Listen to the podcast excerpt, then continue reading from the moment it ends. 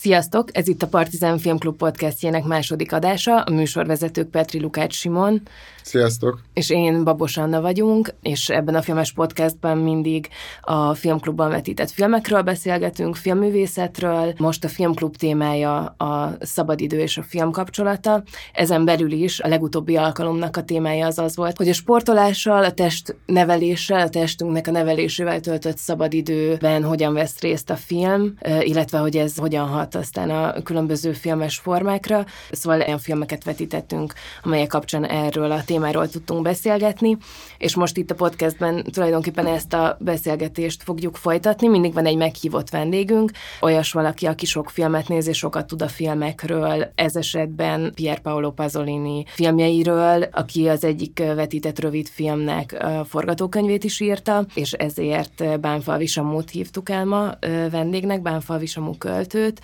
Szia, Samu! Sziasztok! És talán úgy is kezdeném most ezt a podcastet, mielőtt még a filmekről bővebben beszélnénk, hogy esetleg mondd el, vagy oszd meg velünk, hogy hogyan kezdett el érdekelni Pazolini, vagy miért volt rád olyan nagy hatása, hogy aztán több művetben is megjelenik. Nekem két meghatározó Pazolini élményem volt. Egy gyerekkoromban, amikor nagyjából tíz évesen láttam a Decameron című filmet, ami, ami akkor nagy hatású alkotás volt, és aztán néhány évvel ezelőtt találkoztam a Koromvallása című verses kötettel, Csehi Zoltán fordításában, ami egy egészen kiváló verses kötet, és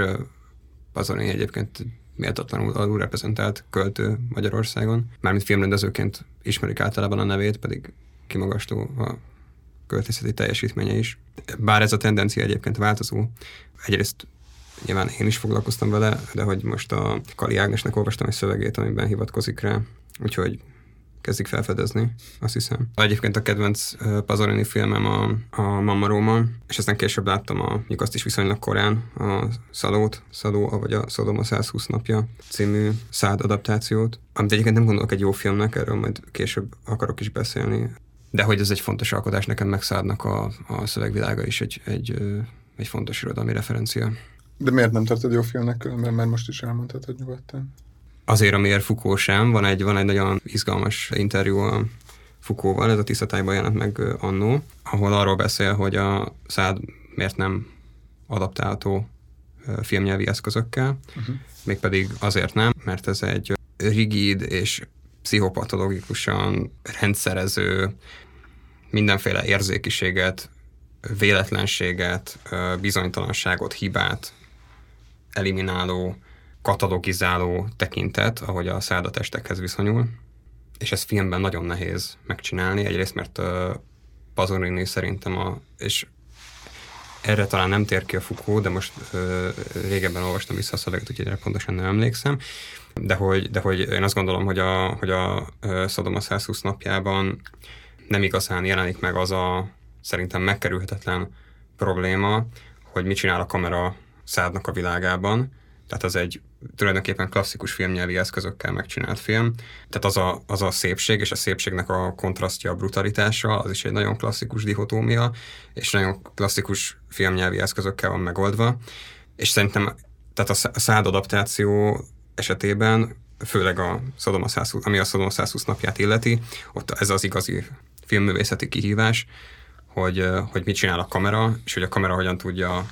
vagy újra teremteni, vagy ellentmondani ennek a katalogizáló, hideg és gyakorlatias tekintetnek, ami egyébként Szádnál, én azt gondolom arról a könyvről, hogy azért, tehát hogy, hogy ez egy befejezetlen könyv, egy negyede van megírva, és a többi jegyzet, és én azt, gondol, azt gondolom, hogy, hogy tulajdonképpen irodalmi alkotásra, mert természetesen irodalomtörténeti szempontból egy nagyon fontos és megkerülhetetlen mű, de, de mint könyv azért válik izgalmasá, mert pont emiatt a, emiatt a kényszerű hiba miatt, hogy nem tudta befejezni. Tehát, hogy van egy, van egy formai ellentmondás abban, hogy, hogy, hogy gyakorlatilag listázni akarja maradéktalanul megírni az összes szexuális perverziót, tehát, és ez egy önfelszámolásba torkollik, amikor is képtelen befejezni a saját regényét, mert, mert hát nem lehet felsorolni az összes szexuális perverziót, mert a végtelenség lehet ezeket kombinálni, ezeket az elemeket, amiket meg is próbál tenni, de valahogy nem szembesül ennek a nyilvánvalóan ellentmondásával. És ez, ennek se tud ez a film, mert a, a Szadó megfelelni. mert ott meg hát értemszerűen szemezgetnie kell a, a sok ezer szexuális aktus, perverzió és kép között, amit a, amit a szád lehetővé tesz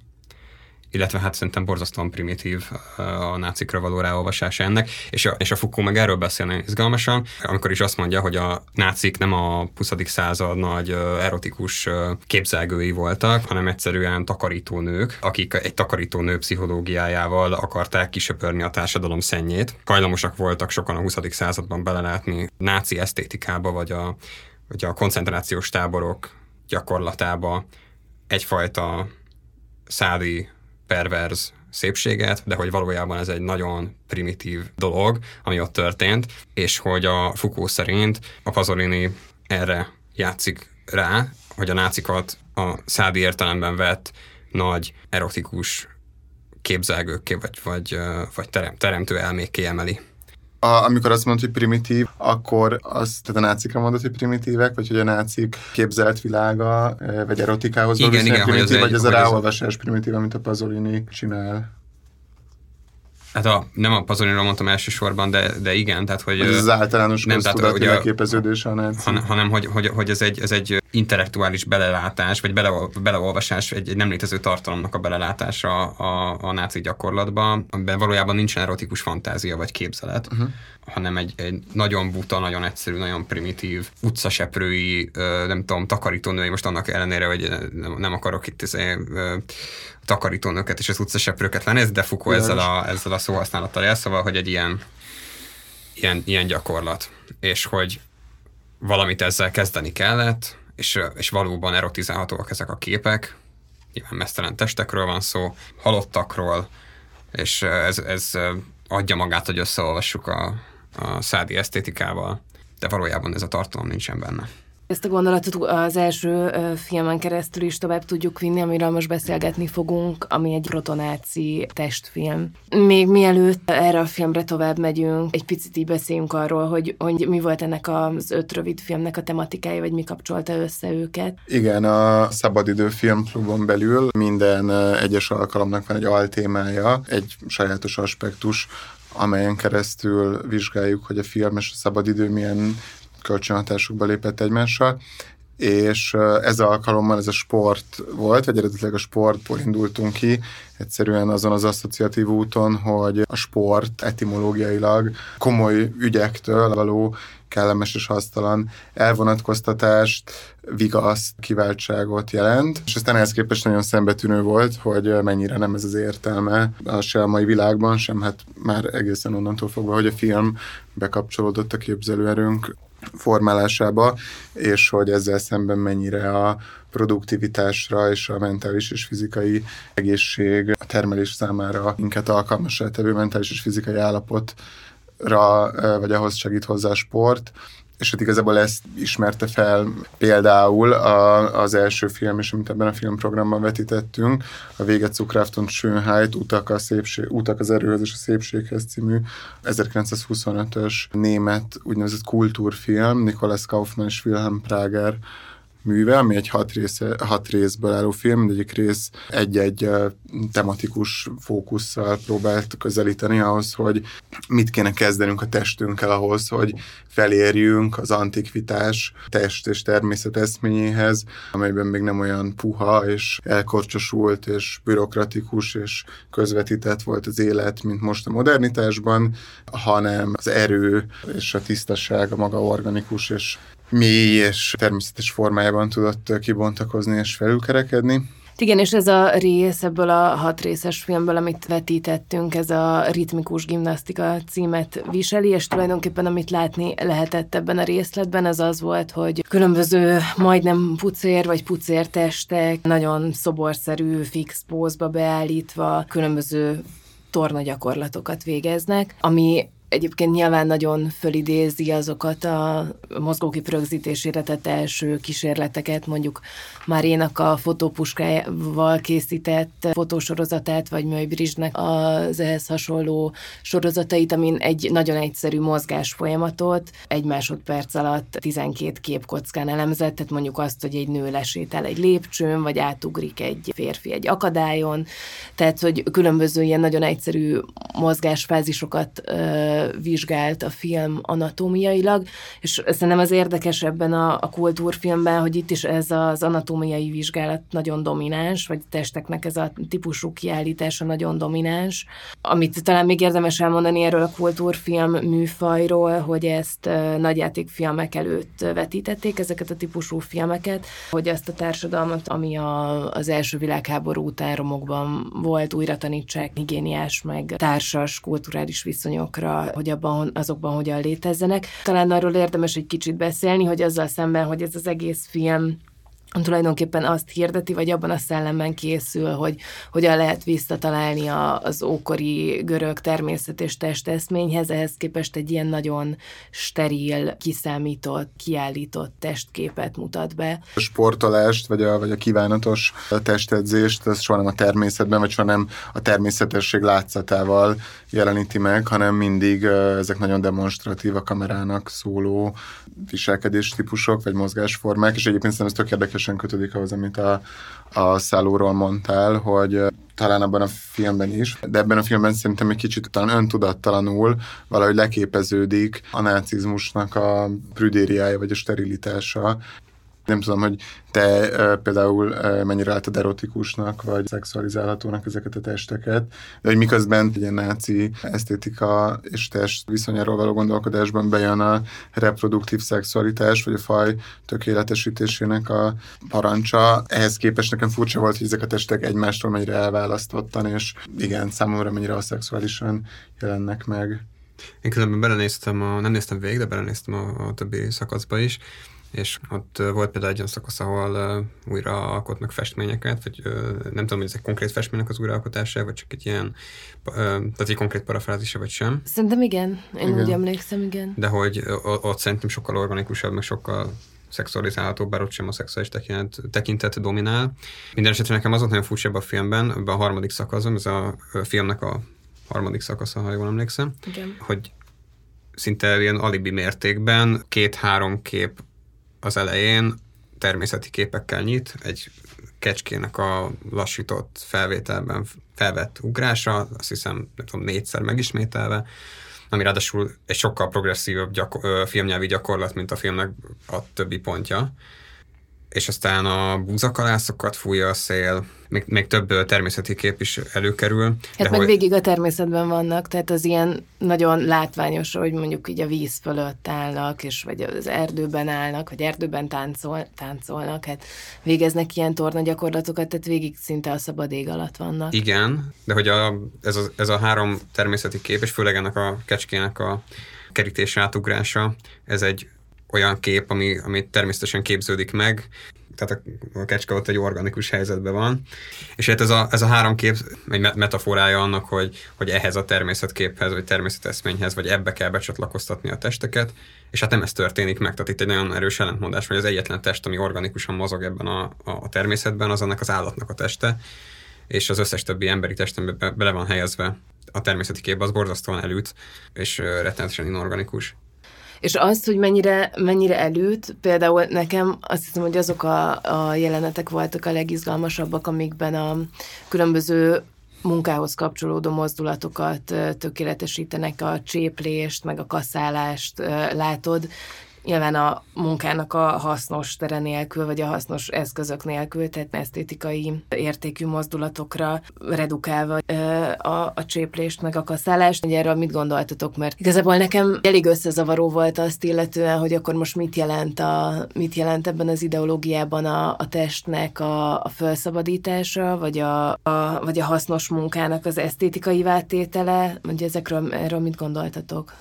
Az, amit mondtál az előbb, hogy ezt az ellentmondást kizökkentőnek is érezted. Ez tök érdekes, hogy ugyanazt mondod, mint a korabeli kritika is, konkrétan Krakauer, hogy épp azáltal, hogy mennyire exotizálja, mennyire esztétizálja, mennyire formára csupaszítja ezeket a mozdulatokat a film, nem tud mintává válni, vagy hogy a nézői fantázia ezeket nem tudja a valós élet gyakorlataiba csatlakoztatni és se jól értem, akkor te is valami hasonlót érzékelsz. És ez csak azért érdekes számomra, mert, mert a későbbi, vagy a 60-as, 70-es évek kritikai elméleti ezzel talán ellentmondásban épp azt vetik fel, hogy a filmek, mondjuk a hollywoodi film mögöttes ideológiája, az épp anélkül szüremkedik be ugye a nézői tudatba, hogy a filmeknek lenne bármilyen mindexikus, vagy képi, vagy, vagy akár dramaturgiai megfeleltethetősége a valóságra, anélkül is gúzsba tudja kötni a, a fantáziát, meg a tudatot, hogy átvitel lenne az emberek hétköznapi tapasztalata és a film világa között. De hogy ezek a filmek ugye nagyon tudatosan nevelő munkák voltak, vagy ahogy mondtad, ugye az első világháború után gyakorlatát vesztett, rutinját vesztett társadalmat próbálta visszaterelni mondjuk a higiénia, a kultúra, a társas együttlét, a városi élet praxisa felé, és hogy számomra csak érdekes, hogy Krakauer ezt egy ilyen hiányként látja, vagy ezt kritikaként rója föl, meg te is, miközben például számomra lenyűgöző, hogy összevetve mondjuk a mai oktatófilmek, vagy úgynevezett ilyen tutoriálok teljes esztétikai fantáziátlanságával, mennyire nagyszabású, hogy egy nem, elsősorban nem művészeti alkotásnak szánt mozgókép, ami alapvetően egy instrukciós dolog, vagy egy alkalmazott dolog, ennyire sajátos formavilággal dolgozik, és ennyire komplex módon gondolkozik arról. Én ezzel nem, ebben én nem vagyok ellentmondásban szerintem. Vagy, tehát, hogy én arról próbáltam beszélni, hogy itt a, a filmnek a, a nyitó jelenetének a természeti étosza az, az hogyan nem feleltethető meg annak, ami később történik. De... Abszolút, de ebben abszolút egyetértünk. Bár csak azért, azért ingattam a fejemet, mert mondjuk a, épp, épp az a belassítás, amit mondtál, hát nem a kecske legbelsőbb és legspontánabbul kialakuló mozgási vágyát jutott eszembe, hanem egy, egy filmi helyzetet. Csak hogy a, egyébként a mozdulatok a, a filmben végig nagyon erősen stilizáltak, és, a, és ott meg nyilvánvalóan egy állatnak a természetes mozgása van bemutatva, tehát hogy nem az történik... Filmileg ugyancsak stilizálva. Persze, de nem az történik, hogy, hogy egy megszabott, normatív ö, mozdulatsor van bemutatva, hanem, hanem megfigyelve az, hogy, hogy hogyan mozog a természetben egy állat, amivel nyilván azért van, vagy szerintem azért van ellentmondásban a, a filmnek a további része, mert hogy ott meg nem azt keresi, hogy mi az, mi az organikus, természetes testmozgás az ember esetében, hanem megszab normatívan egy, egy, egy testmozgást, és hogy mégis a, nyilván ez a uh, ugró jelenet az elején, ez egy előrevetítése annak, hogy minek fog megfelelni, vagy, vagy mihez kéne igazodni az emberi mm. testnek. És ez itt, itt, itt érzékeltem egy ellentmondást. Mm. Hát igen, meg ugye az van, hogy tudósoknak vagy, vagy orvosoknak a speciális módszertanát mutatja meg arra, hogy mi lenne ez a természetes mozgás, és hogy igazából ezeknek a mozdulatsoroknak nem is az a, tehát hogy olyan szempontból nem egy oktató videóhoz hasonlítható dolog, hogy nem az a célja, hogy ott, amikor nézik az emberek a filmet, akkor ezt egy az egybe leutánozzák, hanem inkább csak ilyen példákat ad arra, vagy hogy igazából ez tök érdekes, hogy mit akar elérni a, a korabeli közönségénél ez a film, mert szerintem annál, mint hogy konkrétan ezt, ezeket a mozdulatsorokat utánozzák, sokkal inkább azt akarja elérni, hogy valamilyennél egy, egy magasabb ideológiai szinten tudjanak bekapcsolódni, ami igen, a, nem tudom, a kecske és a, az ember közötti párhuzamnak a megvonása, vagy az ókori görögök és a, a most a természetbe, vagy akkor a természetbe kivonul, kivonuló embernek a párhuzama, vagy akár ugye van egy ilyen rész, a, azt hiszem talán a hatodik részben, vagy melyik részben Igen, van az, amikor rész. politikusokat mutatnak mozgás közben igen, ez szerintem is nagyon érdekes, hogy mi a célja a filmnek, és hogy nyilvánvalóan nem az, ami egy oktató videónak, amit egyrészt ugye privát térben tudsz nézni, a videóban tanulmányozott mozgásforma művelése közben, és a videóval szinkronban tudod csinálni a videóban szereplő személyel teljes mimézisben azt, amit éppen ő csinál. És ezzel szemben számomra azért volt nagy hatású ez a film, nem csak mint esztétikai élmény, hanem kvázi mint nevelő munka is, mert hogy ez az abstrakció, vagy ez az elvonás a, a testeknek a, a valódi, nagyon konkrét leutánozhatóságtól és természetben való létezéstől egy magasabb szintű didaxist ért el bennem, vagy úgy képzelem, hogy egy magasabb szintű didaxis lehetett a célja talán, ami egy egész életvitel esztétizálását teszi lehetővé, hogy ezek a, ezek a mozgásformák, amik megjelennek benned, mondtál a cséplés vagy a kaszálás, azt nem feltétlenül azzal a célral mutatja meg, hogy hogyan lehet a legeredményesebben elvégezni a cséplést vagy a kaszálást, hanem hogy ez a viszony a testhez, ami, ami ezekben a gyakorlatokban ott a vásznon megjelenik, az mit fejez ki, vagy az, mit, az minek az ismertetője, milyen életszervező politikai és esztétikai rendszernek. Szerintem következik abban, amit mondasz, hogy, hogy itt akkor mégsem arról van szó, hogy ez egy normatív dolog lenne, hanem arról, hogy megmutassa azt, hogy amit egyébként te végzel, amennyiben végzed, és jól végzed a munkádat, akkor az egy ilyen esztétikai minőséget is képes elérni. I- igen, szerintem, de normatív, csak szerintem ezek nem, ezek a mozdulatok nem feltétlenül a maguk konkrétságában vagy redukciójában értelmezendőek, hanem ezek, tehát igen, ezek tömörítenek egy életvitelt, amely életvitel rendkívül hát és, standardizált. És abból a szempontból is érdekes számomra legalábbis, hogy mennyire normatív, hogy igazából egy olyan életet talál ki, vagy vetít előre ez a film, amiben, a, amiben minden mozdulatod arról árulkodik, hogy te ennek az esztit, te ehhez az esztétikához tartozol, vagy hogy annyira, annyira kiszámította és annyira esztétizáltál tedd minden mozdulatodat, hogy minden mozdulatodból tükröződjön valami ebből az ideológiából, vagy minden mozdulatodban tükröződjön valami ebből az ideológiából valahogy van benne, van benne egy ilyen szándék, hogy felkészítsen valami olyasmire, ami még nem jött el. Tehát, mint hogyha így előkészülnének ezek a testek így valami sokkal magasabb rendű dologra, mint amiben, mint az a, az a szörnyű tunya modernitás, amiben, amiben élnek, amit így megjelenít a, az ókori görögökkel ellenpontozásban azon gondolkoztam, és nincs el válaszom jelenleg, hogy vannak ebben mesztelen testek, ugye, amik uh, talán a ugyan kétharmadánál kezdenek megjelenni, ezek mind női testek egyébként, hogy nem mindig mesztelenek, de hogy, de hogy nem, nem jöttem rá arra, hogy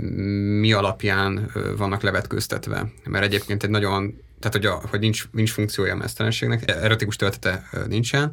és egyébként meg testhez álló sportruházatot viselnek, ami a testnek a formáit azt ugyanúgy láthatóvá teszi, meg a mozdulatokban nem akadályoz.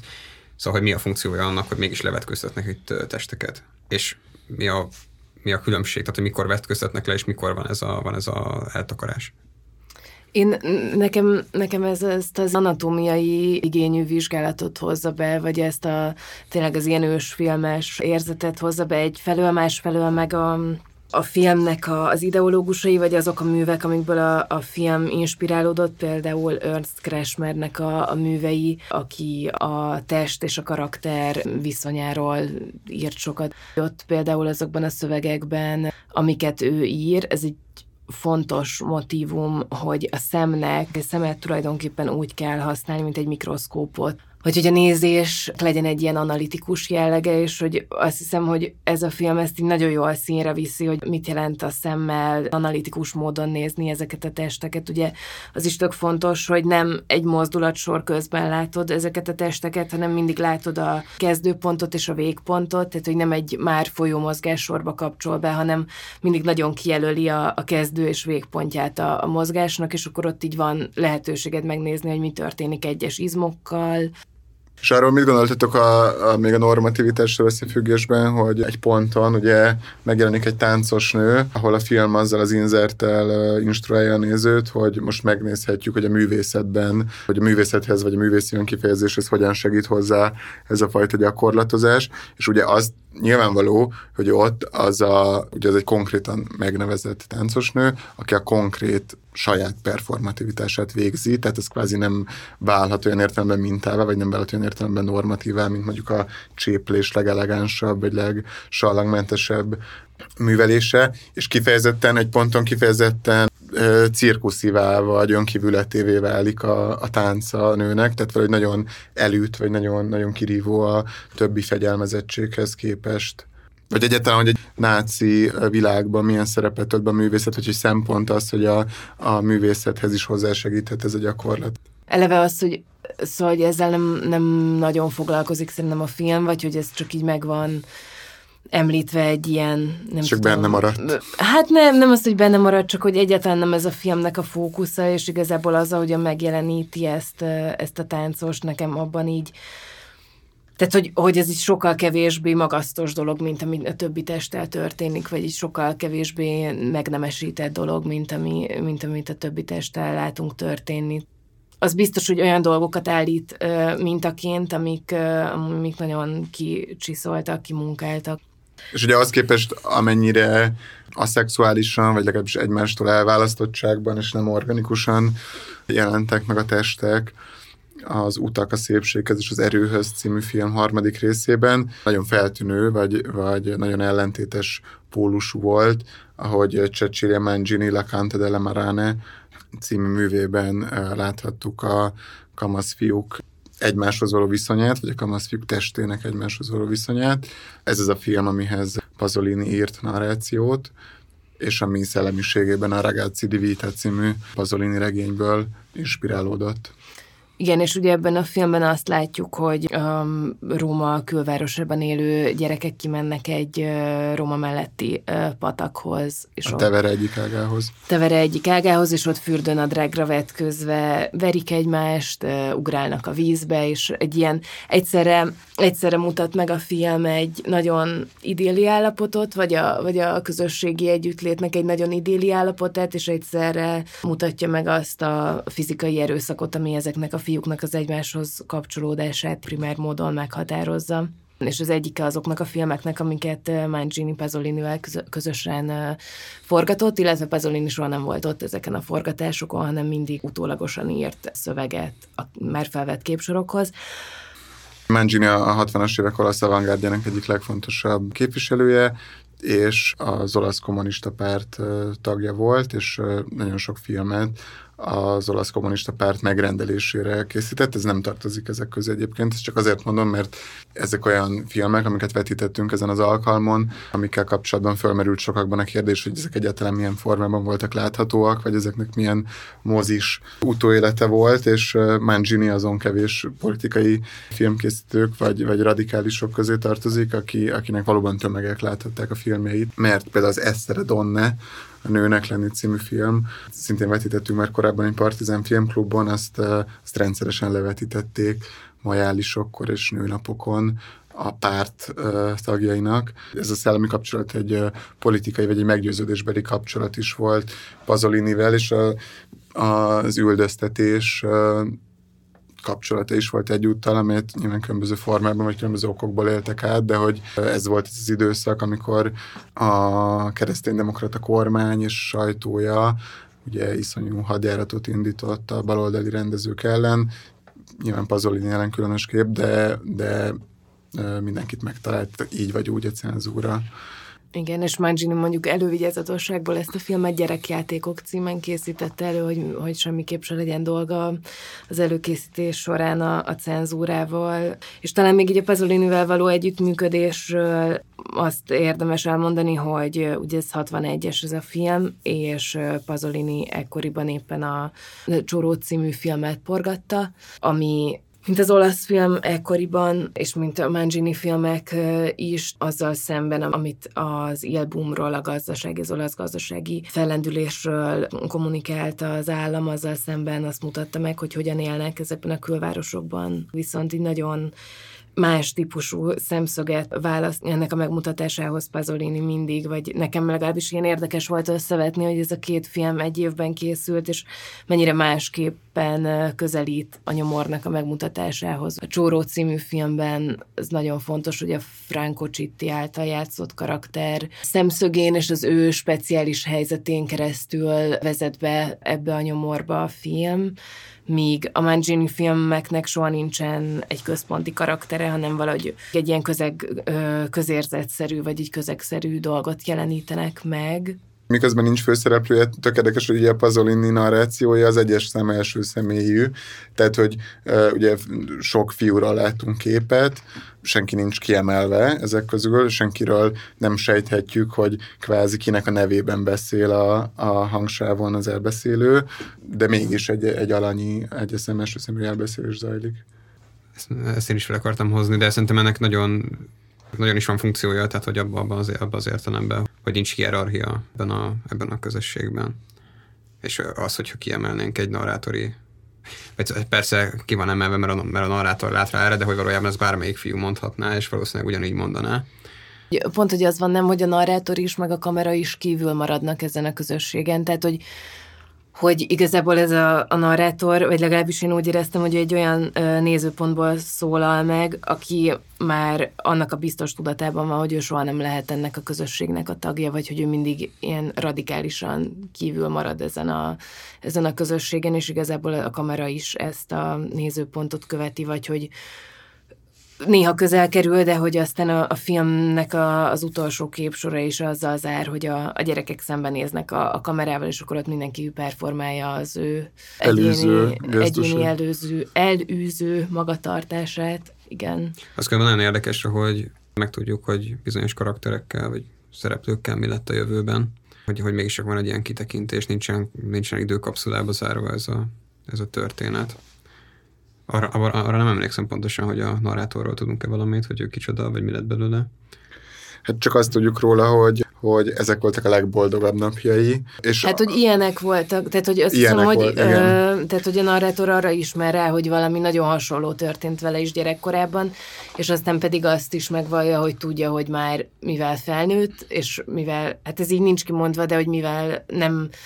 nem ezt az utat járta be, mint, mint amire ezek a gyerekek vannak itt. Tehát, hogy egy ilyen tök érdekes, egyébként most bocsánat, csak ahogy így beszélek, jövök rá, hogy igazából nem tudom, hogy mi ennek a filmnek az ideje. És megjelenik a végén a hatalom nagyon direkt módon betör ebbe a térbe, egy rendőr személyében, és ezáltal mégsem tud egy szigetként funkcionálni ez a terület. Hát igen, viszont azért annyira meg sem tudja zavarni, vagy hogy kicsit olyan nem, vagy legalábbis én úgy éreztem, mint hogyha ezeknek a gyerekeknek a, a közösségét annyira nem, nem tudnánk megzavarni ezek a rendőrök, tehát hogy... Hát vagy inkább szerves része, tehát azt mondja, hogy, a, hogy ez, a, ez az ellenállás, amit ők tanúsítanak a rendőrökkel szemben, ugye az, hogy elmenekülnek előlük, aztán nyilván visszatérnek, mert nem lehet fürödni ebben a tóban, hogy ez, ez az ő ellenállási gyakorlatuk a hatalommal szemben. Tehát, hogy tulajdonképpen az, az, az ellenállás az abban merül ki, hogy, hogy szabadok, és hogy ezt a szabadságot fel tudják tartani annyiból értem, amit mondasz arról, hogy, hogy nem érintheti a közösségüket, vagy hogy szerintem tök jól összehozható mind a kettőtök megfogalmazása, mert hogy például ugye a, a filmklub utáni beszélgetésben összehasonlította valaki ezt a Pál utcai fiúkkal, de hogy nem, nem nincs egy olyan materiális birtokviszony tárgyát képező hely, vagy helyzet, mint a grund, amit a hatalom megvonhat, vagy elvehet, vagy tönkretehet. Miközben, miközben, miközben ki van mondva, hogy ott vannak hagyva a folyóparton, és el van mondva, hogy hogyan lesz belőlük bűnöző, meg hogyan kerülnek majd később börtönbe. Tehát, hogy még az olasz neorealizmusban is különleges dolog az, hogy ennyire lemond ezekről a gyerekekről, vagy ennyire világosra teszi azt, hogy itt nincs az, hogy majd akkor nem tudom, sokat dolgoznak, vagy sokat tanulnak, vagy valamilyen lehetőségük lesz ebből kitörni, hanem hogy ezt egy ilyen teljesen halára ítél dolognak tartja valahogy a film, hogy ezek a gyerekeket ott hagytuk a folyóparton, és ez lesz. Semmi optimizmus nincs benne, vagy semmi ilyen... Kiút. Kiút, igen kompromisszumkészség, és ez, ez a film iszonyú gondolatgazdag, az adaptálhatóságról nagyon sok értelemben, tehát a, nyilván abban az értelemben, hogy mit kezd a pazolni szövegével a kamera, vagy hogy hogyan ö, tud ö, formát adni, vagy, vagy hogyan, hogyan tud, mert ugye ez nyilván nem, tehát nem egy, ö, hogy mondjam, nem egy dramaturgiai adaptáció értelmében érdekes, hanem abban az értelmében, hogy hogyan talál megfelelő képnyelvi stílust a szöveghez, és abban az értelemben is, hogy hogyan tud adaptálódni a rendező, akit a kamera elválasztott és távolság, távolságot teremtő helyzetbe hoz a gyerekekhez képest, ehhez a közösséghez. A végén meg elutasítják, és a végén közben, hanem, igen. hanem ehhez csatlakozva, vagy elutasítják a gyerekek a megfigyelőt. Tehát, hogy az a, az a kompromisszummentesség, ami egyébként nem jellemző a neorealizmusra, vagy hogy a, a Rossellini-nek a a Németország nulla évben, vagy a Róma nyílt város című filmje is körülbelül ezzel a, ezekkel a kilátásokkal zárulnak a gyerekek számára, de hogy ez a kompromisszummentesség, ami ugye ebben a hihetetlen mondatba fejeződik itt talán a legtöményebben, hogy ők csak az ellenségeid lehetnek, ezek a gyerekek, ezek a nagyon édes, meg tündéri, meg játékosan kegyetlen, de ugyanakkor gondoskodóan szeretetteljes gyerekek igazából majd, amikor fölnőnek, akkor csak az ellenségeid lehetnek neked, aki polgárosodtál, ez akár az elbeszélőre is érthető, aki elég távolságtartóan, vagy legalábbis nem nem saját tapasztalatokon keresztül beszél azokról, akikről tudja, hogy később bűnözők lettek. Szóval, hogy ez a kompromisszummentesség valahogy a, vagy ez az ítélet, a, nyilván a filmrendezőre is vonatkozik, és egy nagyon, szerintem amikor politikai filmkészítésről gondolkozunk ma, vagy amikor arról gondolkozunk, hogy hogyan lehet olyan közösségekhez,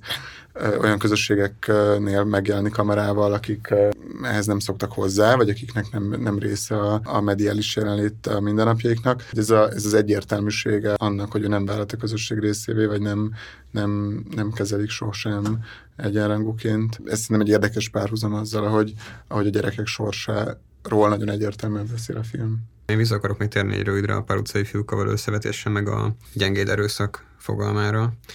Mármint szerintem a pár utcai fiúk analógia azért nem állja meg a helyét, mert ott, mert ott az erőszaknak politikai tétje van, abban az értelemben, hogy, hogy itt hogy a vörösingesekkel folytatnak harcot, és valóban bántani akarják egymást, és ezzel célt akarnak elérni. A gyengéd erőszaknak meg a, meg a játék és a céltalanság a, a, a felmentője. De hogy én nem kíváncsi vagyok, hogy mit gondoltok erről, hogy ez a főként fiúkra jellemző, vagy egyébként főként fiúk esetében tematizált és romantizált gyengéd erőszak. Ez miben is nyilvánul meg, és mennyire egy valóságos jelenség, és mennyire jó, hasznos, szükségszerű. Konkrétan a Mangini filmen szerintem az tök fontos, hogy ez a fajta erőszak, ez a másik megtapasztalásának egy elemi módja, vagy hogy így kapcsolódnak egymáshoz ezek a gyerekek, és ez a... Ez maga a közvetlenség. Ez maga a közvetlenség, meg maga a, a saját határaiknak, meg a másik határainak a megtanulása, és, és szerintem, ha valami, akkor ez a film nagyon nyitottá tesz arra, hogy, hogy meg tud valósulni egy olyan keretrendszer, amiben az erőszak tud a tapasztalásnak egy, egy releváns formája lenni, vagy egy olyan formája lenni, ami, ami nem tudom, konstruktív. Legitim. Vagy legitim, egy, olyan, egy olyan erőszak, amiknek, ő, aminek ők adnak formát és definíciót. Tehát, hogy amikor ilyen szavakat használunk el, hogy határátlépés, vagy legitimitás, akkor szerintem tök fontos, hogy például talán a legnagyobb különbségek között és a Pál utcai fiúk között, hogy hogy a pár utcai ugye nem csak az a politikai tét, hogy a vörösingesek vagy a pár kerekednek fölül, hanem a pár belül is megvan az, a katonai hierarchia, ami valakit közlegényé, valakit meg tábornokká. De ez nem a, nem a fizikai erőszak szervezi, nem? Nem csak a fizikai erőszak, hanem a, ez a fizikai az intellektuális rátermettség is, a, persze, de ez igen. talán a katonaságban is így van. De csak azt akarom mondani, hogy az, hogy, hogy egyáltalán a hierarchiának adott és erőszakszervezetek által kidolgozott szavait és formáit veszik át, ment a a pálutcai fiúk, és ehhez képest az erőszak céljait, meg, meg értelmét, egyáltalán ezt, hogy, hogy az erőszak-e vagy sem, vagy kegyetlensége vagy sem, vagy gondoskodása vagy sem, ezt, ezek a gyerekek ettől utópikus, vagy ettől válik egy eszményi az, amit megjelenít a Mangini, teljesen maguk számára dolgozzák ki. Ugyanezt nem kifejezetten verbalizálja a film, vagy most nem úgy értem, hogy egy teljesen új szabályrendszernek ott megkapod a kézikönyvét, de, de mindesetre látod, hogy egy, egy nagyon belső, igen, egy belső szabályrendszer működteti ezeket a kapcsolatokat, amiket valószínűleg csak ők értenek, és nem, nem ilyen adaptált, mint a Molnár Ferencnél. Szerettük volna megkérdezni tőled, hogy mit gondolsz arról az általános és nyilván nagyon túlhasznált, meg a kritikában, a napi kritikában borzasztóan túlhasznált uh, fogalomról, amikor egy filmre egy rámondják, hogy költői. Hogy egyrészt szerinted ezt lehet-e érvényesen használni, vagy hogy szerinted mire kell figyelni, amikor két ilyen minőség között, között ilyen megengedően ugrálunk, és, és másrészt meg majd esetleg... Hát meg, hogy másrészt egyáltalán erre a filmre te mondanád de azt, hogy költői? Egy, egyrésztről szerintem a versekre sem lehet azt mondani, hogy költői, mert a, ott, ott sincsen egy exakt ilyen kategória. A Gumrecht szépsége a sportban című szövegében, amit mindhárman olvastunk erre az adásra, hogy ott, ott van egy ilyen definíciós kísérlet a sportra, amit végül is a performanceban határoz meg, vagy a performance egy speciális válfajaként értelmezi. Na de hogy nehézségei adódnak azzal, hogy hogyan definiálja a sportot, nem csak ebből a szempontból, hanem abból a szempontból is, hogy különböző dolgokat nevezünk sportnak, amik nem tartalmaznak, vagy nincsenek közös halmazban, vagy távol állnak a, a halmazaik, és hogy akkor mi az a közös, ami, ami, amit meg lehet ragadni, és itt tulajdonképpen arra jut, hogy ez egy téves definíciós nézőpont, most majd nyilván beszélünk a szövegről is, de én most csak ezt önkényesen ebből a szempontból hoztam ide be, hogy, a, hogy én a vers esetében is azt érzem, hogy van egy ilyen általános szorongás mindenkiben, hogy mi is az a vers, verset írok-e, ha túl prózai vagyok, akkor az, az még versnek számít-e, miközben a magyar irodalom sok alkotása esetében is felmerülhetne ez a kérdés, amit abszolút versnek gondolunk. Petri Györgynek a Napsütötte sáv című verse az a végétől eltekintve majd mondhatni tördelt, tördelt próza. Persze most ki tudnám fejteni, hogy ez szerintem miért vers, de nem, tartom, nem gondolom ezt abból a szempontból relevánsnak, hogy szerintem adott esetben lehet versnek nevezni olyan dolgokat, amiknek nincsenek közös halmazaik, de a Gumdrag szöveg definíciós nézőpontjával élve egy, egy családfának a különböző gyümölcsei. És ezt, ezt emiatt nem érzem azt, hogy a költői kifejezésnek lenne egy exakt jelentése, vagy hát azért mindannyian értjük, hogy ez mit jelent, valamiféle asszociativitást, valamiféle érzéki, sejtelmes szerveződést, tehát azt a és akkor megint Petri Györgyre utalva az első kötetben, a Magyarázatok M számára című kötetben a, van egy A költészetről című vers, ahol ez uh, megfogalmazza az akkori arcpoetikáját, ami valójában nem az arcpoetikája, szerintem az ott sokkal, sokkal jobban megfogalmazódik a, a szerelmi költészet nehézségeiről című versben, de hogy azt mondja, hogy ha helyzetek, szóval hogyha helyzetek, az, nem, nem tudom pontosan idézni, de hogy a helyzetek úgy utalnak egymásra, vagy elemek úgy utalnak egymásra, hogy mint gyökérből a fa következnek, vagy fa a gyökérből, de valójában nem felfejthető ez a kauzalitás, de mégis nagyon egyértelműen következnek egymásból. Szóval szerintem ez ennek az esztétikának a megfogalmazása, és ez, ez persze egy legitim arszpoetika, vagy, vagy egy költészetfelfogás, de hogy nagyon különböző dolgokat gond, is versnek gondolhatunk, szerintem joggal, de olyan értelemben, ahogyan a költőit általában szoktuk használni, szerintem lehet alkalmazni tisztázandó terminológia, de nem de, kifejezetten sokat mondunk. A, de hogy azért mindannyian, tehát igen, de hogy, de hogy mindannyian tudjuk, hogy ez nagyjából mit jelent. Az jutott eszembe, hogy, akkor nekem ez a kedvenc filmem egyébként, a, a, a Tarkovsky tükör című filmje, azért a kedvenc, tehát egyrészt egy csodálatos film, másrészt meg, meg azt érzem, hogy ez egy vizuális vers. Amikor megnéztem, azt éreztem, hogy ez a legnagyobb vers, ami valaha készült. Egyébként az Arzanyi Tarkovsky, a Tarkovsky apja, akinek a versei szerepelnek benne, és egyébként egy nagy orosz költő volt. Azt, azt mondta, csak egy fan anekdota, amikor megnézte a fiának a filmét a premiéren, hogy, hogy fiam, ez maga a vers. És egyébként abból a szempontból is nagyon költői, még egyszer ugyanígy az általános használatára utalván a szónak, hogy megtörténhetett vele az, ami sajnos a műfai saját, a film műfai sajátosságai miatt egyébként nem szokott megtörténni, vagy, el, vagy lehetetlen, hogy ott a vágószobában szerveződött az a film. Tehát a, volt, voltak benyomásai, ötletei a Tarkovszkinak, amiket, amiket felvett, és utána az, hogy az milyen sorrendben kerüljenek össze, az, az a vágószobában dölt el, ott, ott íródott meg gyakorlatilag a vers, ami nagyon erősen rímel arra, ahogy szerintem verset írunk, vagy sok, nagyon, ez, ezt, ezt, is most igyekszem demokratikusan megfogalmazni, borzasztó sokféleképpen lehet verset írni, én is sokféleképpen írok verset, de hát az, amikor, amikor egy verszakot az ember két verszakkal korábbra helyez, ezt is bizonyos típusú versekkel lehet csak megcsinálni, de hogy ez történt ott meg a vágószobában, ami filmeknél nagyon ritkán tud megtörténni. Van a költői szónak még egy olyan érdekes vonatkozása, hogy ez, ezt azért szoktuk mondani, vagy hát én nem mondom, de sokan mondják, mert hogy ez, ez mint egy dicséretet, tehát hogy ez, ez, uh-huh. ez kiemel valamit a, a vagy, vagy fel, hogy ez már költői. Uh-huh. Ez annyira szép, ez annyira, uh-huh. annyira igaz, annyira mély, hogy ez már költői. Ami ugyanígy egy ilyen téves, vagy nagyon kizárólagos verseszménynek a következménye. Hát meg ráadásul, és itt, itt az az izgalmas, hogy itt valahogy a ligra az, az egy ilyen műfai hierarchiának az élére kerül, amikor uh-huh. ezt mondjuk,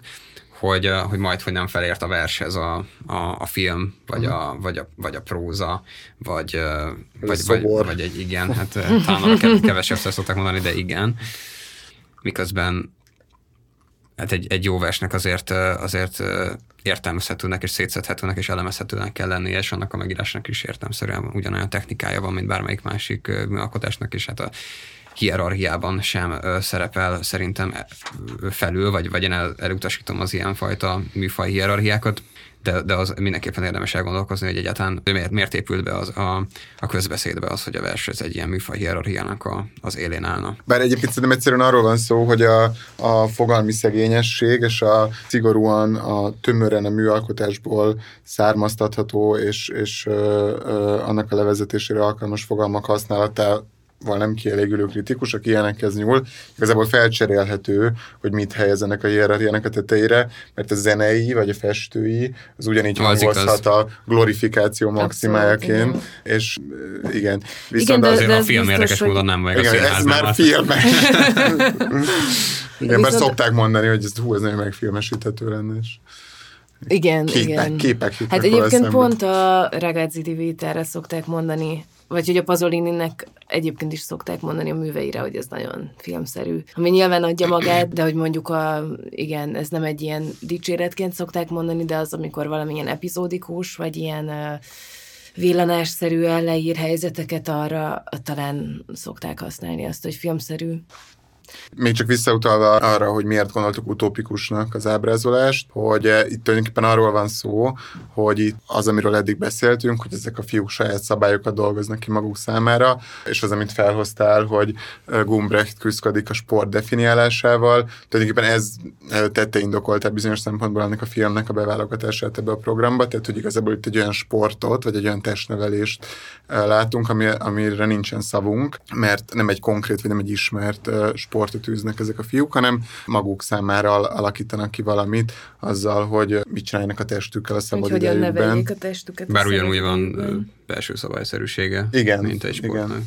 És hát éppen ennek a pseudo természetességét szerettük volna megtörni azzal, vagy ellenpontozni azzal, hogy a filmprogramban ezt követte Wayne D. Sourbeer, Montage 5, How to Play Pinball, a montás sorozat ötödik darabja, hogyan flipperezzünk című 6 perces avantgárd filmje. Ez a 60-as évekből való film, a, ugye az amerikai, az új amerikai film, Stan Brakhage és Jonas McCass nevével filmjelzett amerikai avantgárd csúcsidőszakából egy abszolút nem ismert vagy a korábbiaktól eltérően nem kanonizált alkotóműve, aki Kansas államból származik, ahol a Wichita Film Society-ben működött, ami egy avantgárd filmműhely volt, többek között Bruce Conner talán a, a közeg leghíresebb figurája is itt kezdte. Belőlük aztán nem lett nagyon markáns társaság vagy szellemi közeg, mint, mint a keleti vagy nyugati parti avantgárdokból. Viszont nagyon sokban kapcsolódik ezekhez az ismertebb gyakorlatokhoz, például abban, ahogy ez a film a popkultúra milliójét és, és tárgyi világát használja, mert ugye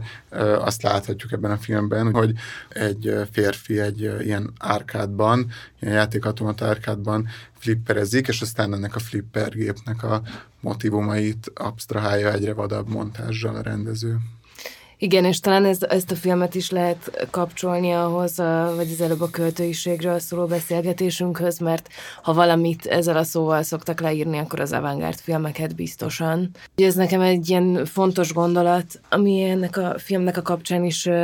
eszembe jutott most, ahol ugye tulajdonképpen annak ellenére, hogy azt látjuk, hogy egy ember elkezdte flippergéppel játszani a játékot, mert egy ponton nem is látjuk csak azokat a reklámszerű, vágykeltő figurákat, a, a megszugeráló, Üzenet. hipnotizáló üzeneteket és villogó fényeket, amik arra buzdítanak, hogy még tovább játsz ezzel a játékkal. Szóval, hogy ezeket látjuk így a tömegkultúrának egy termékeként jelenik meg ez a, a flippergép, és ezt nagyon érdekesnek tartom, hogy amikor Péter Kubálka, aki a az osztrák avantgárdnak talán a legfontosabb figurája arról beszél, hogy mi a speciálisan filmi, akkor azt a, a reklámszerűségben, meg a propagandaszerűségben határozza meg, ami érdekes módon nekem valahogy így visszakapcsolódik a költőiség fogalmához, mert hogy azt mondja, hogy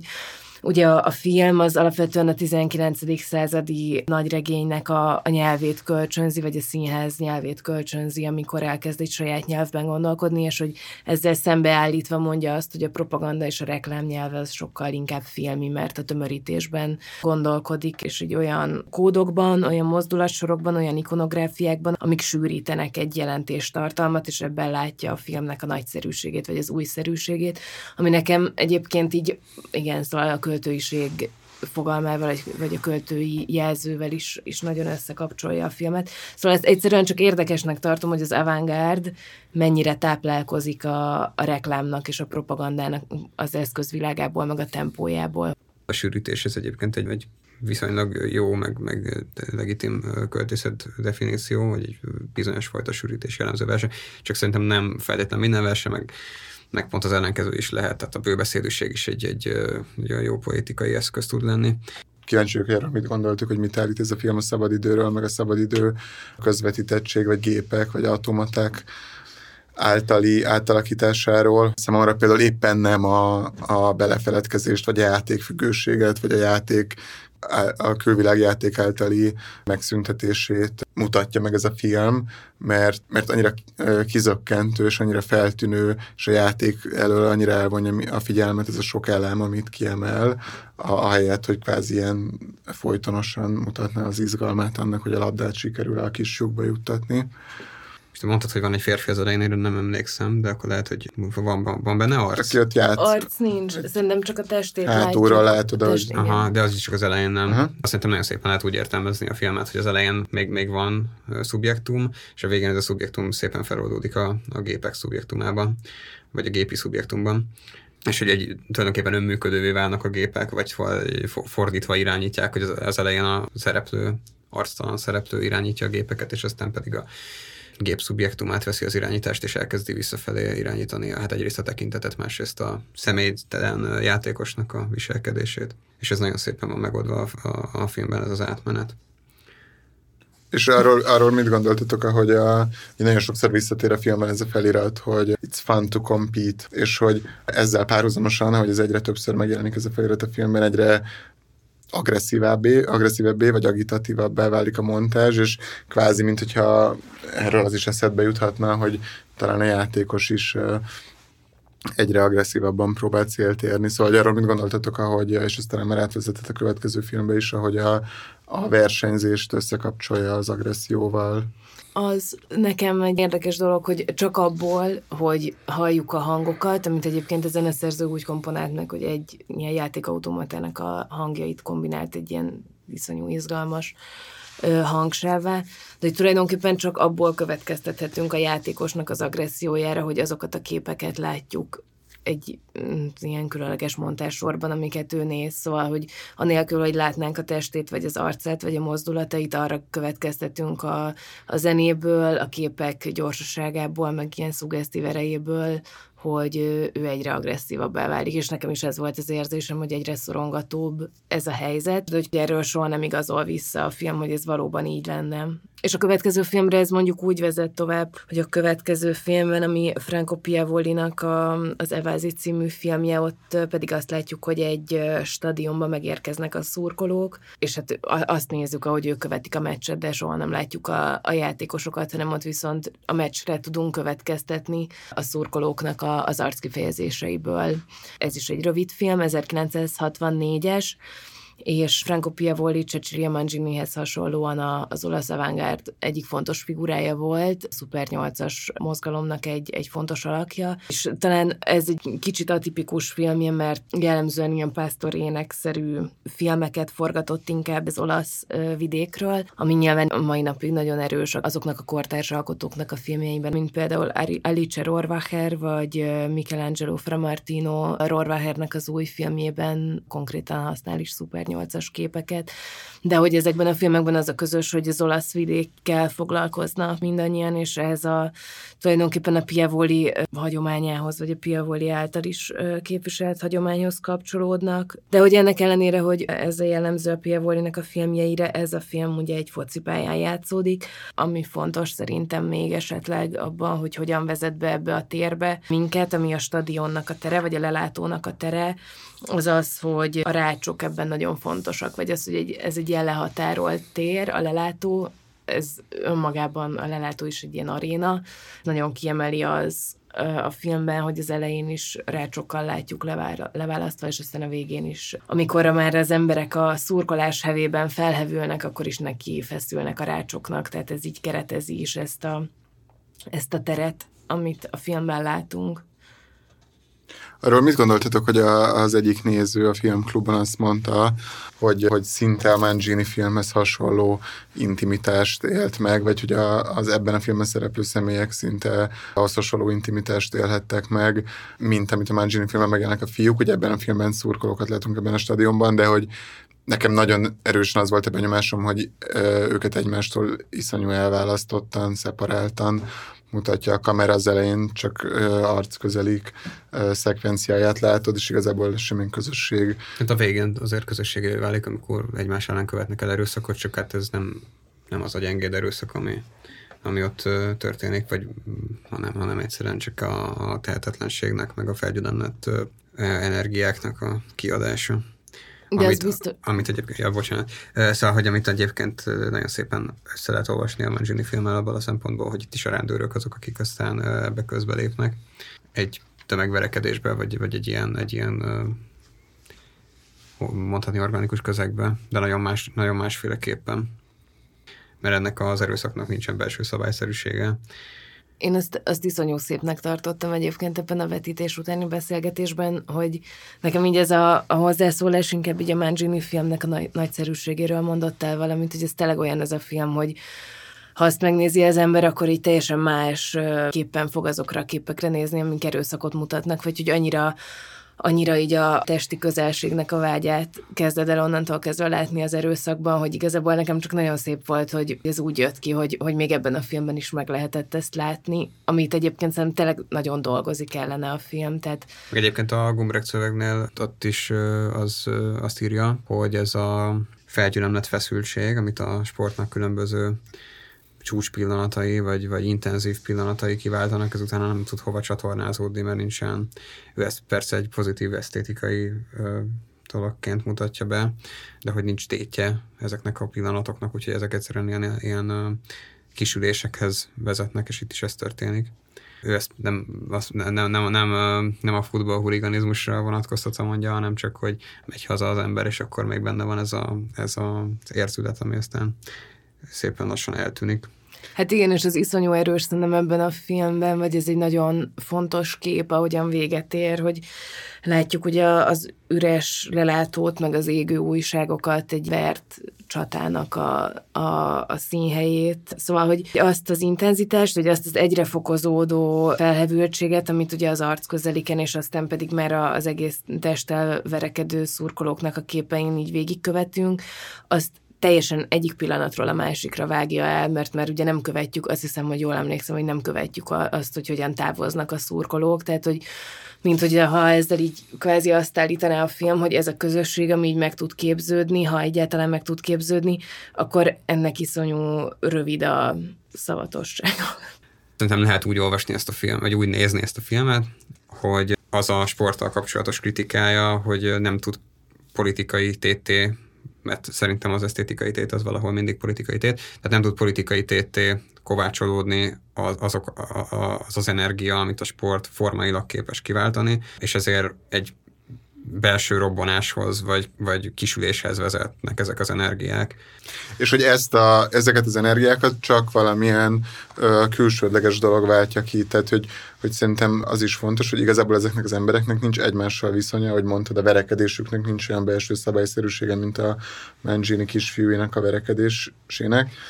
és hogy ha már így a filmeket összehozunk, szerintem nyilván valamivel közvetlenebb, vagy valamivel valóságosabb élmény személyeket fizikai küzdelemben látni, mondjuk egy focipályán, mint, mint flipperezni. De olyan értelemben mind a két élmény teljesen megfosztatta, hogy egy belső szabályrendszer szerint működj, és tapasztalj, hogy, hogy csak addig tart az intenzitás, csak addig tartanak ezek az energiák, és talán ez és akadályozza azt, hogy tétjük legyen, vagy hogy téteket állítsanak saját maguk számára, amíg ez a külsődleges elem fönnáll, vagy amíg ez a külsődleges elem stimulálja. Igen, ezeket. és amikor meg mégis csak van tétje, az egyébként meg, meg egy, a szituációból következő, és a sport valódi esztétikai tartalmától független tét. Tehát ugye a Gumlet is sokat beszél a Jesse Owens futásáról, de hogy ott szerintem egy kicsit összemoskodik a szövegben az, hogy ennek milyen politikai kontextusa volt, és az, hogy az a futás, az, vagy hát nyilván szétválaszthatatlan egyébként, de hogy az, az a az a testtartás, meg az a, az a, az a, az a mozdulatsor, amit végrehajtott, az sportesztétikailag miért, meg hogyan szép. Hát Pont igen, ez tehát, hogy ez, ez nem sokszor felmerül ebben a szövegben, hogy az, hogy egy mozdulat tud-e vagy egy, tehát egy sport mozdulat tud a jelentéstársítás nélkül szép lenni, vagy esztétikai lenni, az nagyon sokszor nem válik el egy, az észlelésnek egy csomó más szintjétől, tehát akár a... A, a jelentéstársítástól. A jelentéstársítástól, igen, tehát hogy, hogy nekem egy picit konfúz volt ez a szöveg azt illetően, vagy, vagy úgy éreztem, hogy néha abba zavarodik bele, amilyen egyszerre, amilyen személyes élményekből táplálkozik, és amilyen nagyon markáns és partikuláris személyes élményekből táplálkozik, és aztán ezeket próbálja meg egy magasabb szintű vagy egy magasabb szintre emelni, de valahogy, valahogy ezt a, erre az ugrásra, amit elvégez az írás közben, erre egy csomószor úgy éreztem, hogy nem reflektál annyira. Igen, meg hogy, tehát, hogy a jelentéstársítástól való megfosztás, az, számomra is, én is ezen akadtam fenn a szövegben, amit aztán később árnyal, mint például, amit említettél a Jesse Owensnél, de hogy ugye azt írja, hogy hát tud-e úgy írni, vagy hogy ezt a kérdést teszik fel magának, hogy tud-e úgy írni testekről, mint testekről, és nem pedig valaminek a kifejeződéseiről, és meg tudja élni a katarzist, anélkül, hogy a, a mondjuk a Jesse Owens ezt társított politikai ellenállás katarzisát élni meg. De hogy valójában a, a kortárs tánc, vagy, vagy a performance esetében ez egy elég triviális dolog hogy, hogy nem kell irodalmi értelemben jelentést társítani a testek mozgásához, hanem ja, egyszerűen ja, ja. viszonyokban fejeződnek ki, meg a test, meg a magukban, a mozdulatokban az a tartalom, ami hát nem nyelvi. Sokat beszélgettünk aztán arról, hogy az átültethető a színészekre, vagy hogy elemezhető a színészek, mondjuk például filmszínészek mozgása, vagy testisége, anélkül a jelentéstársítás nélkül, amit mondjuk a szerep, vagy a, vagy a lélektan politikuma kifejez az adott narratív vagy filmi konstellációban, és ehhez meg a Jesse Owensnek a figurája nagyon jól átvezet az Hourglass Homokóra című filmhez, ami ennek a filmprogramnak a záró darabja volt, ami egészen más, hogy szólt a szabadidőről, mint az eddigi filmek. Ez Haile Gerimának, egy etióp rendezőnek a UCLA-n, a Kaliforniai Egyetemen készített egyik vizsgafilmje 1971-ből, amikor egy nagyon sajátos, később LA Rebellion néven futó, lazán összefüggő alkotóközösség, nagyjából egy generációhoz és egy politikai meggyőződéshez tartozó fekete rendezők közösség alakult ott ki, amelynek a leg, talán Magyarországon is legismertebb képviselő, Charles Burnett, és az jellemezte ezeknek az alkotóknak a munkáit, hogy minden intézményességet, így magának a ucla az intézményességet is megkérdőjelezték. A 68 utáni egyre rendszeresebb college-okon és egyetemeken, egyetemi kampuszokon zajló tüntetések nagyban formálták eleve a témáikat, amikkel foglalkoztak, és az esztétikájukat is. A híradások, a newsreelek, a terszer színe, a harmadik világmozia, a kubai kommunisták newsreeleinek montázsa és esztétikája vezette el őket oda, hogy feladják a narratív film hagyományos vágásának módját. Azért kapcsolódik konkrétan ez a film, majd a, ennek a filmnek a politikai esztétikai ellenállásra visszatérünk a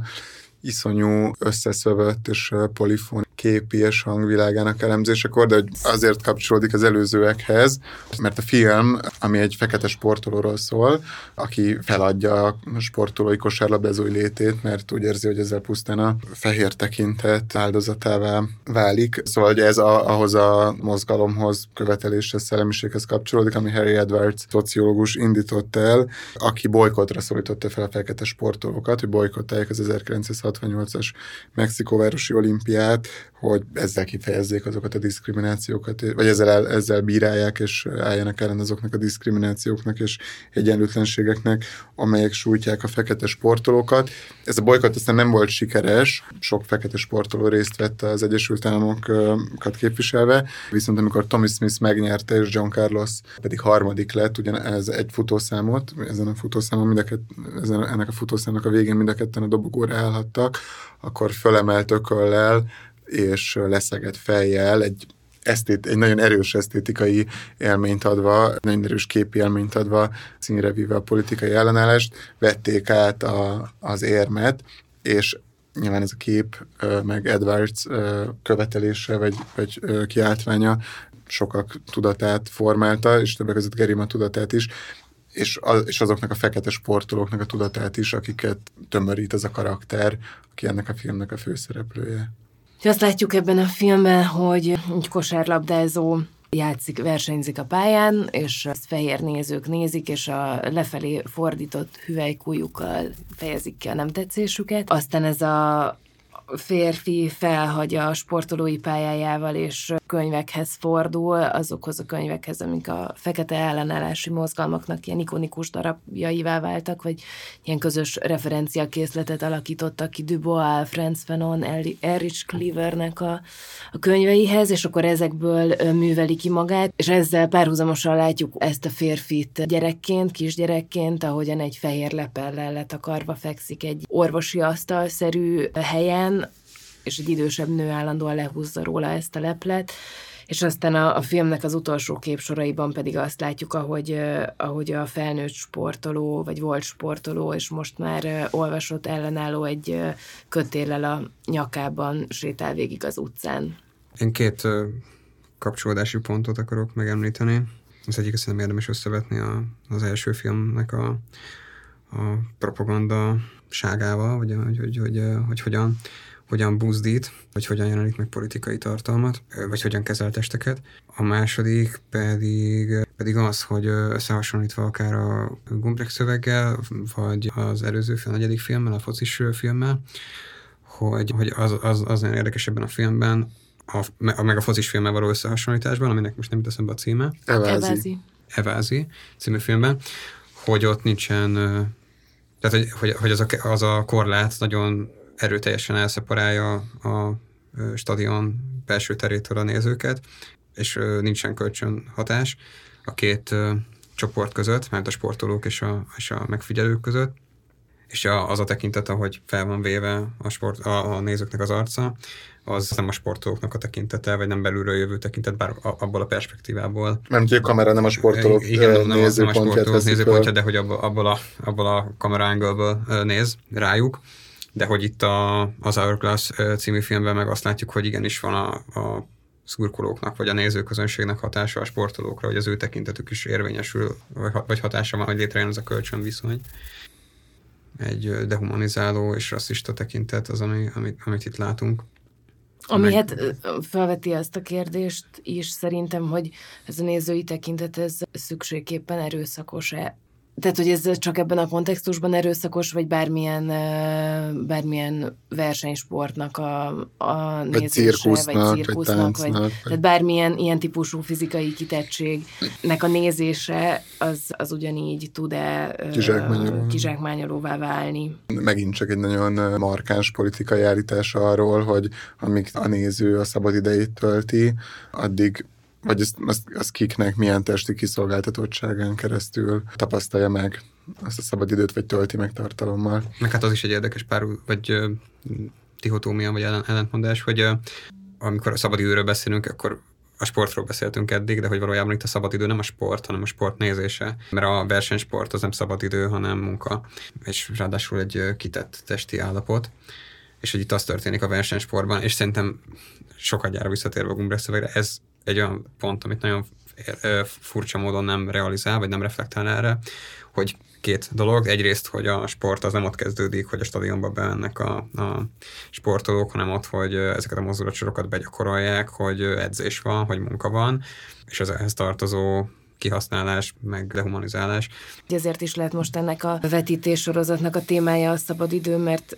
egy csomó érdekes ellentmondás van ebben a fogalomban, vagy az, hogy ez a munkaidő, ezt a szabadidőt a munkaidőhöz képest gondoljuk el, vagy valami egy másfajta létformának, vagy egyáltalán mit jelent ebben a szóban a szabadság, és mit jelent az idő. Ezeket szerintem így érdekes ezeken a filmeken keresztül árnyalni, és akkor mondjuk a Gerima film az ebben még ebbe a fogalmi bizonytalanságban még azt is behozza, hogy mondjuk nevezhetjük el a szabadidőnek, ami valaki másnak a kárára válik a mi szabadidőnké. Semmi hatalommal, valaki más fölötti hatalommal ruház föl. Igen. Egyáltalán nevezhetjük-e azt a szabadidőn, azt az időt szabadnak, ami értékesíthető, vagy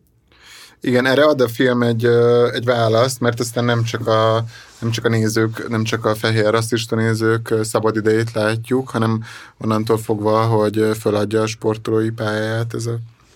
fiatal férfi önműveléssel, vagy politikai önneveléssel kezdi el tölteni az idejét, és az iszonyú ellentmondásos vágása a szövegeknek, a, a verseknek, a politikai beszédeknek, például ugye Martin Luther King I Have a Dream című beszédének és más ö,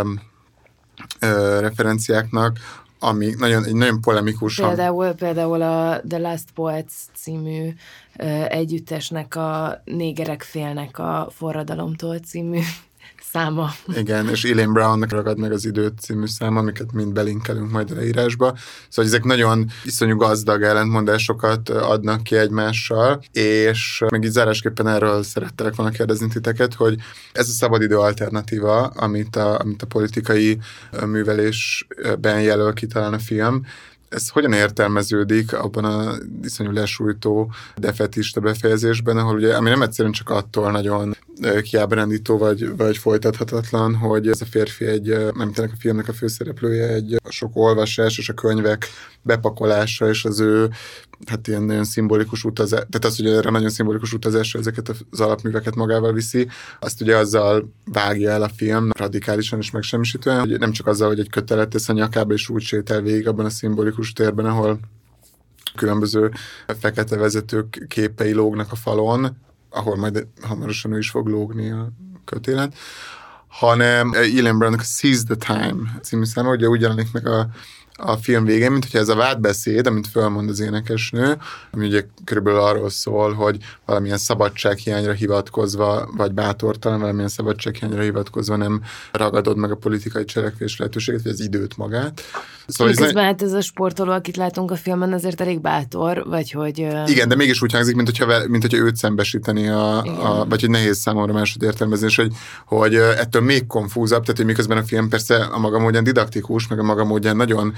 könnyen olvasható szimbólumokkal dolgozik. Igen, nekem is. Végeredményben nagyon rejtélyes az, hogy mit állít arról, hogy a politikai cselekvés, vagy a politikai önművelés, mint időtöltés hova vezethet. Igen. Vagy mennyire illuzórikus. Én ezt nem teljesen értettem, hogy hova lép be a végén ez a, ez a sötét tér, ahol a, a zárlatban belép. A záróképen olyan, mint hogy egy ilyen szút, egy utcára nyíló szúterénbe